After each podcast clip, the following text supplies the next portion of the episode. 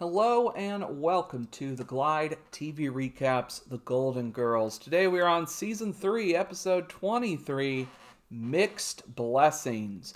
This episode originally aired on March 19th of 1988. So what other interesting historical events have transpired on March the 19th? Well, in 1279, a Mongolian victory at the naval Battle of Yamen ends the Song dynasty in China. In 1812, the first Spanish Constitution is enacted, one of the earliest constitutions ever promulgated. In 1831, the first bank robbery in the United States, the City Bank in New York, is robbed of $245,000, which by inflation would be a little under uh, $5.8 million today.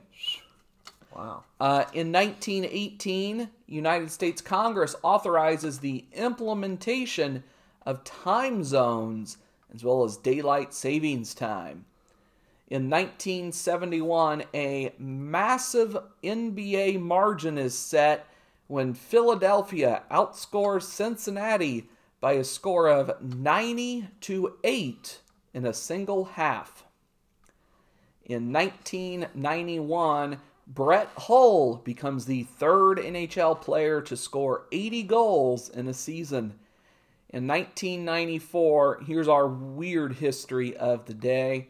Uh, the world's largest omelet, uh, covering 1,383 square feet, is made with 160,000 eggs in Yokohama, Japan.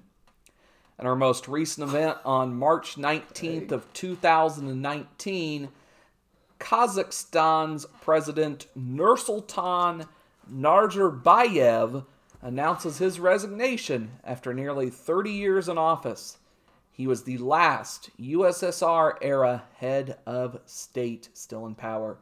Uh, so that is our history lesson of the day. So, what why don't you tell us what transpired in this marriage filled edition of The Golden Girls? Marriage filled, huh? Yeah, All sure. right. Why not? Scene one. A lot of fighting in this one. Scene one. We're in the living room. Dorothy's on the couch. Blanche enters from the front door. Then Rose enters. And those two are trying to lose weight and get in shape because the Harlan twins have asked them to cruise with them in the Bahamas next week. We hear a car horn and Sophia comes out and she is off to Epcot. Rose and Blanche need to take their measurements and the doorbell rings and it's Dorothy's son Michael. He says he's getting married. He is marrying Lorraine, who sings in his band. She's coming over tomorrow. Michael tells the girls that Lorraine is kind of black. And Dorothy is kind of shocked about that, but she is okay with it. Scene two, we're in the kitchen. Rose and Blanche working on Rose and her beauty treatment. Dorothy enters. They talk about Lorraine's family coming and how nervous they are. They go out to the living room and continue that talk. Doorbell rings and it appears to be Lorraine's mother, but it is really Lorraine. She is a bit older than Michael. Dorothy wants the others to leave so she can talk to Michael. Dorothy isn't too happy about the age difference, and Michael leaves to Sophia's room. Scene three, we're in the kitchen. The three girls around the table. Blanche reminds us that she almost lost Becky due to her interfering. And then Rose tells us a story about the same thing happened to the Vickbotters back in St. Olaf. You see, Gretchen had this thing for Buddy, but Mr. Vickbotter didn't approve. He did his best to keep them apart. But one day he came home early and he found Gretchen and Buddy in uh, how will she set a most indelicate situation. Yeah, he yelled at them to stop, but they wouldn't. So he turned the hose on them, and they were in the front yard. Yes, Dorothy. Wait, wait. Dorothy wants them to wait a minute. Uh, she asked Rose, uh, "Was Buddy and Gretchen? They weren't people, were they?" And Rose, of course, they weren't. They were dogs. Gretchen was a Dalmatian, and Buddy was a Schnauzer. And Mr. Vickbotter wasn't too happy when he ended up with a litter of Schnalmatians. Well, that's a good word. Blanche speaks and says, You know, Rose, Sometimes she really would wish that somebody had turned the hose on Rose's parents. Uh, Lorraine enters from the kitchen, and Rose and Blanche leave to try on their bathing suits. Uh, Lorraine and Dorothy try to have small talk for a bit, but they have to talk about the wedding a little. Lorraine then talks about her first marriage, and she makes great sense to Dorothy. So Lorraine then leaves. Scene four, we're in the living room with Dorothy and Michael still talking about the age difference. Michael leaves and the doorbell rings, and it is Lorraine's family. They mistake Dorothy for the housekeeper. Um, then Blanche and Rose come out of the kitchen with mud on their faces. All very funny here. Michael comes out, and Lorraine's family is very surprised that he is white. Scene five. We're in the living room still. They all talk about this wedding. And Sophia chooses this moment to enter the scene. Quite a few laughs. She thinks it is a revival of Raisin in the Sun. They continue fighting. Michael says he doesn't care what they all think. He is marrying Lorraine. Scene six. We're in the living room. Dorothy and Rose and Blanche talk more about the situation. Doorbell rings and it's Lorraine's family again. They actually get along this time. Yes, they decide they need to talk in the kitchen over cheesecake. So, scene seven, we're in that kitchen. They've eaten the, the cheesecake. Sophia enters, they talk, and everybody is getting along. And then Rose spills the beans that Michael and Lorraine have eloped. They are heading to the all night wedding chapel on Pompano Drive. They all decide to leave to go there, yes. So, scene eight, we're in the wedding chapel. The whole crowd is there, and we see Michael and Lorraine. We get more arguing, of course. Lorraine lets out that she is pregnant, and if the families don't stop arguing, they won't get to see their grandchild. Oh, things are a bit different now. Yet they decide to pretend that they are happy and will complain to anybody that will listen. Uh, they go off to get married, and this episode ends as Dorothy and Lorraine's mother argue about the name of the baby, Lamar or Roger. That's it. Well, uh, we have a few references throughout this one, of course, as well. Uh, Epcot, which is a theme park at uh, Walt Disney World in Bay Lake, um, that is about um, what's it about? Um, The the celebration of human achievement oh, is what it says. okay. uh, Emilio Estevez, uh, who is an actor, director, and writer. Uh, so that's him. Um, we'll come back to this. That might take a while. Uh, the Cosby Show is an American TV sitcom uh, with Bill Cosby about uh, a family who lives in Brooklyn. Um, the hot towel beauty treatment uh, is pretty much, uh, from what I could tell, uh, there is some like minor benefits. It doesn't really do anything other than just kind of feel nice, but um, there is some benefit uh, to like uh, you know moisturizing and stuff like that with it. But you know, uh, moving on to Sonny Bono, uh, who was a singer, songwriter, producer, actor, and later partnership, who mostly came to fame in partnership with his second wife, Cher, as the popular singing duo Sonny and Cher. Later, uh, he was the mayor of Palm Springs, California from 1988 to 1992, and even later, the congressman for California's 44th district from 1995 to 1998. Um, and is largely responsible for the Copyright Term Extension Act of 1998, which bears his name, uh, which extended the term of copyright 20 more years. Uh, so that's what he's helpful for, uh, you know. Um, ooh, we'll get back to that one too later. That'll take a while as well. Uh, Pam is a cooking spray uh, that is used as you know non-stick spray and whatnot, so your stuff, your baking and other cooking related products don't stick to your pans and sheet pans and sheet cakes Yes. whatnot. Uh, mud masks. Um, So uh, I was kind of looking up like kind of the benefits of mud masks. um, so uh, it cleanses the face apparently. It exfoliates as well, gives you a nice nutrient boost. Uh, is very helpful for detox treatments as well as uh, skin tightening results. If you're into that, any of that stuff, uh, it will benefit you in those ways if you want to.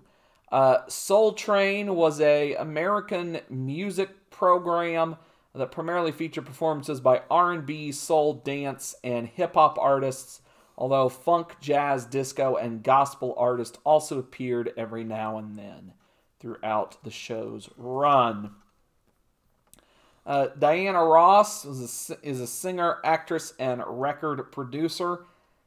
Uh, do, do, do. A Raisin in the Sun is a play by Lorraine Hansberry that debuted on Broadway in 1959. Uh, it tells of a black family's experience in Clybourne Park a fictionalized version of Washington Park in Chicago's Woodlawn neighborhood as they attempt to improve their financial circumstances with an insurance payout following the death of the father of the family.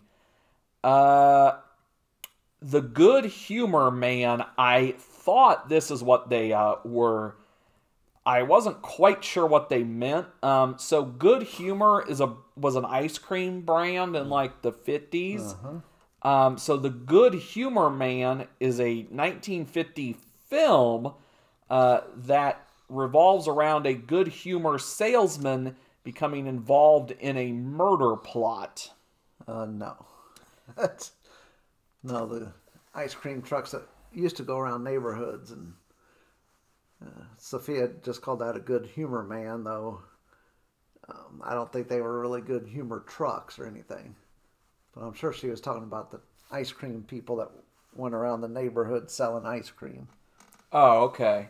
Well, I don't know. We could tell, but it wasn't in your recap, so we'll have to not not verify.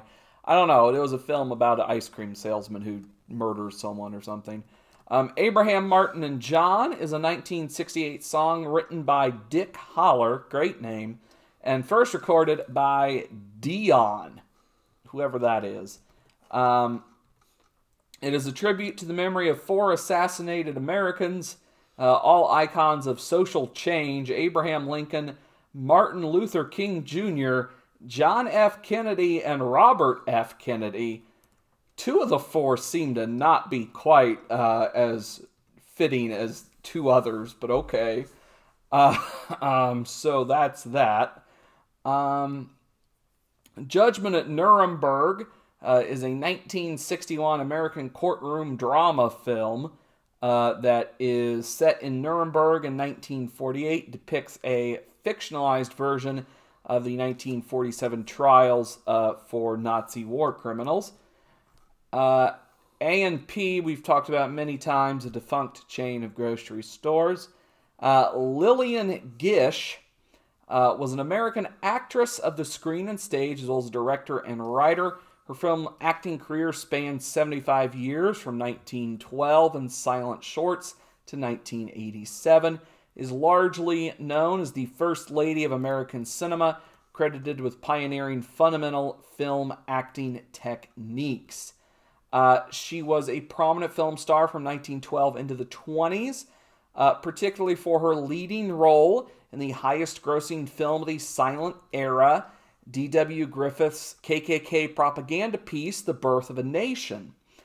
Uh, she later appeared in the controversial Western Duel in the Sun in 1946, as well as The Night of the Hunter in the 50s and did considerable TV work in the early 50s into the 80s, uh, and in her later years became a dedicated advocate for the appreciation and preservation of silent film.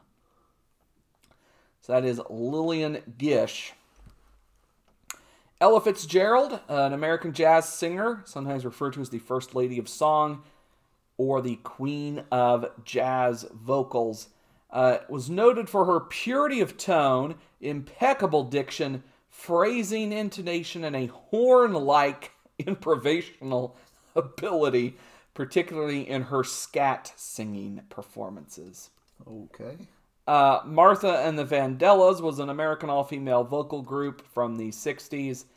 Uh, so, we'll talk about these next three things. So, firstly, uh, the history of interracial marriage in the United States. Um, so, interracial marriage in the U.S. has been legal in all U.S. states since uh, 1967 uh, with the Supreme Court decision Loving versus Virginia that deemed anti miscegenation laws were unconstitutional. Uh, the proportion of interracial marriages as a proportion of all marriage in the U.S. has been increasing since, such that 15% of all new marriages in the U.S. were interracial by 2010, compared to a low single digit percentage in the mid 20th wow. century. Uh, so that is uh, that pretty much. Um, obviously, there's a lot other stuff we can look at if we want to, but we don't really need to, I don't think.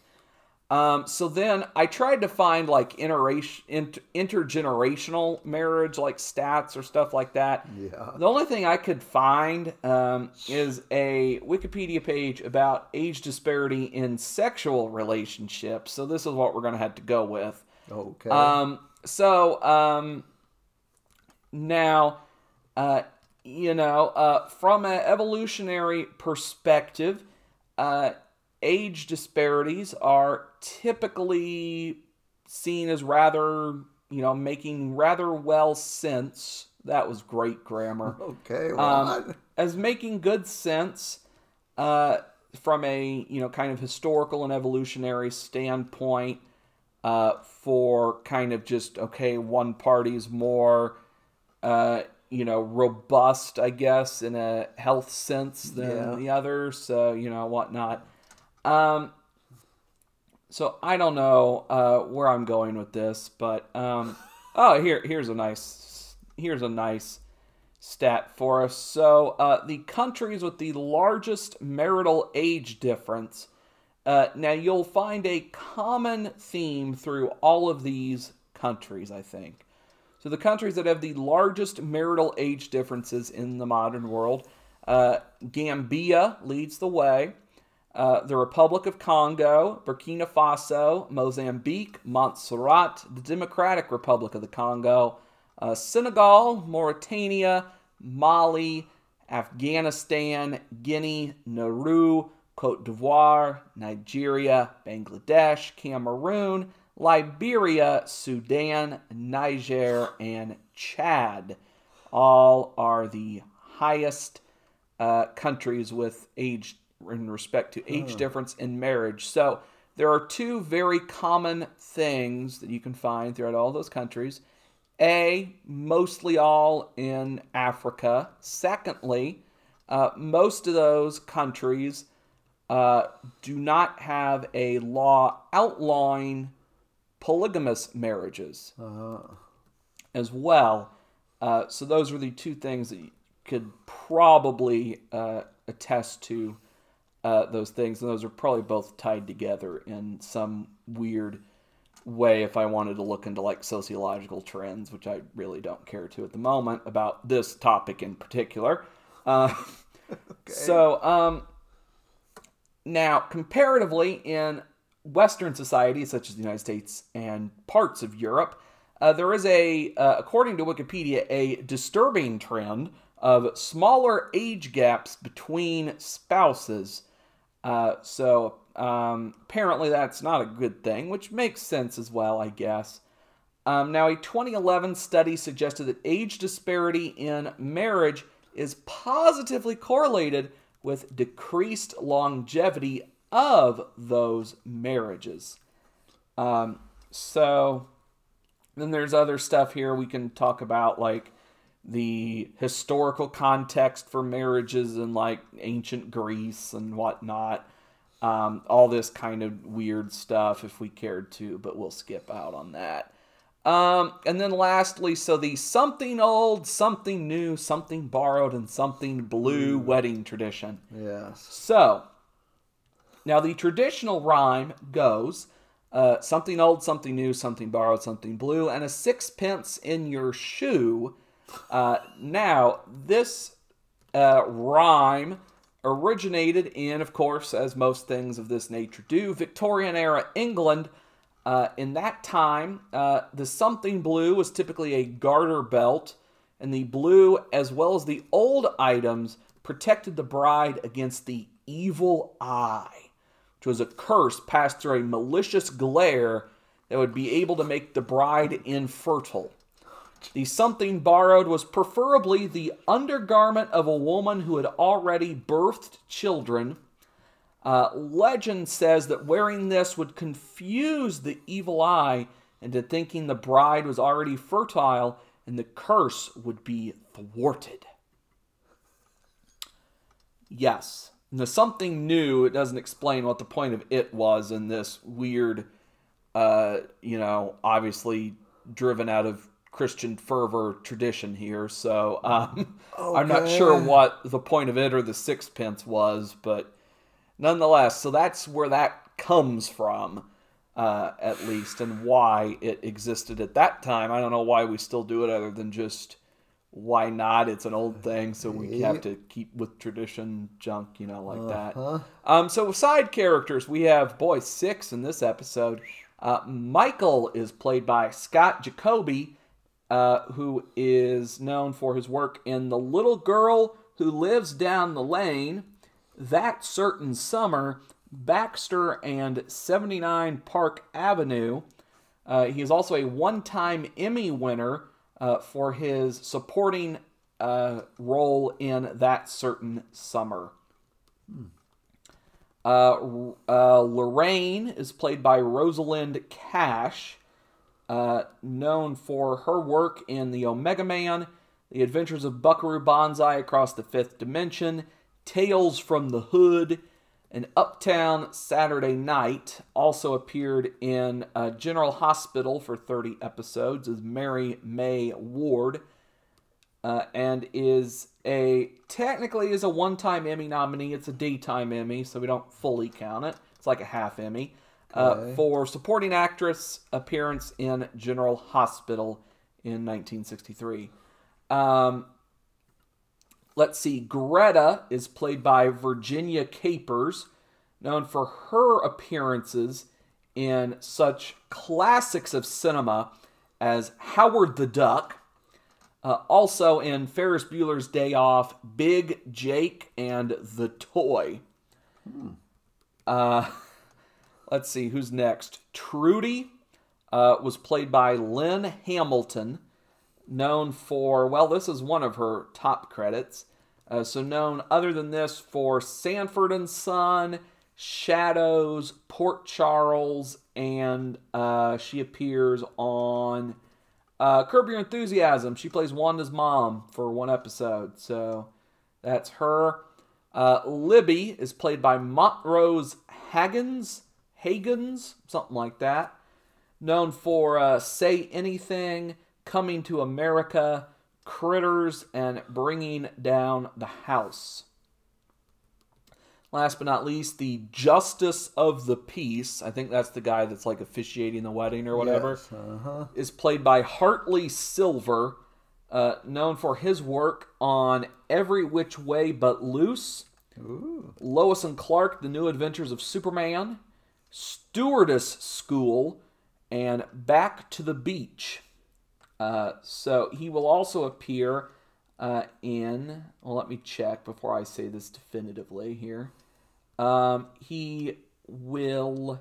Uh, where is it? Golden Girls. Um, ah, okay. He will not appear again in the Golden Girls, but he does appear in the spin-off show The Golden Palace. Uh. He will be in the episode Rose and Fern in the role of Man Number One.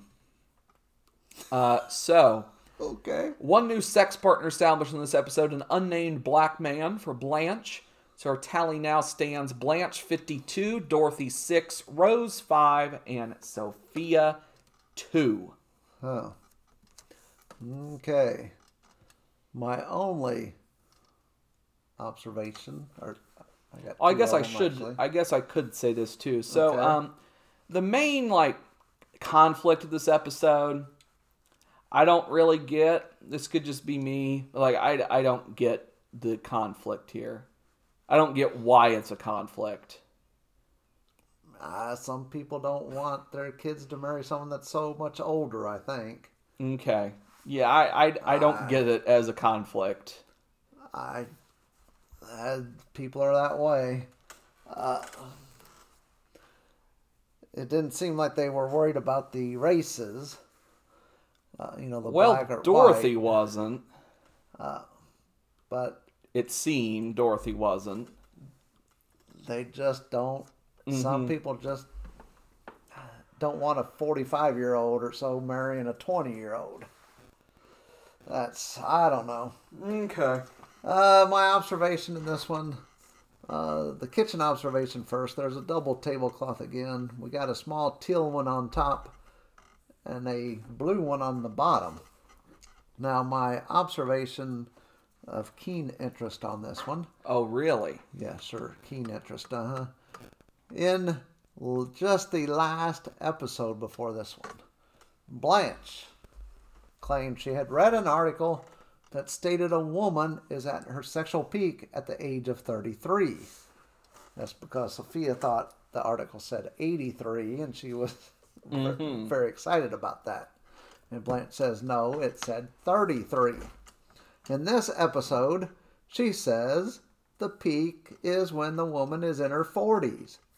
I mean, it's only been one episode, and Well, that's the thing that you know I hear every now and then from from Dan Savage is that you know a woman's sexual peak or whatever is her forties and a man man's is his twenties.